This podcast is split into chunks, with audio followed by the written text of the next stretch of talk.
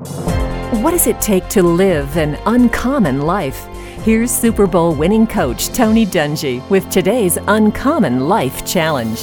Whether it's Y2K or 2012, it seems people have been predicting the end of the world on a fairly regular basis these days. I don't know when it's coming. I don't know when it's coming, and neither do you.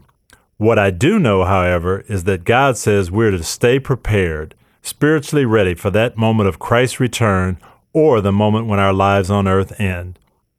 None of us are promised tomorrow. Don't put off asking Christ into your life until then. The gift of eternal life is available to each of us as a free gift. Have you accepted it by asking Christ into your life? Tony Dungy, author of the One Year Uncommon Life Daily Challenge.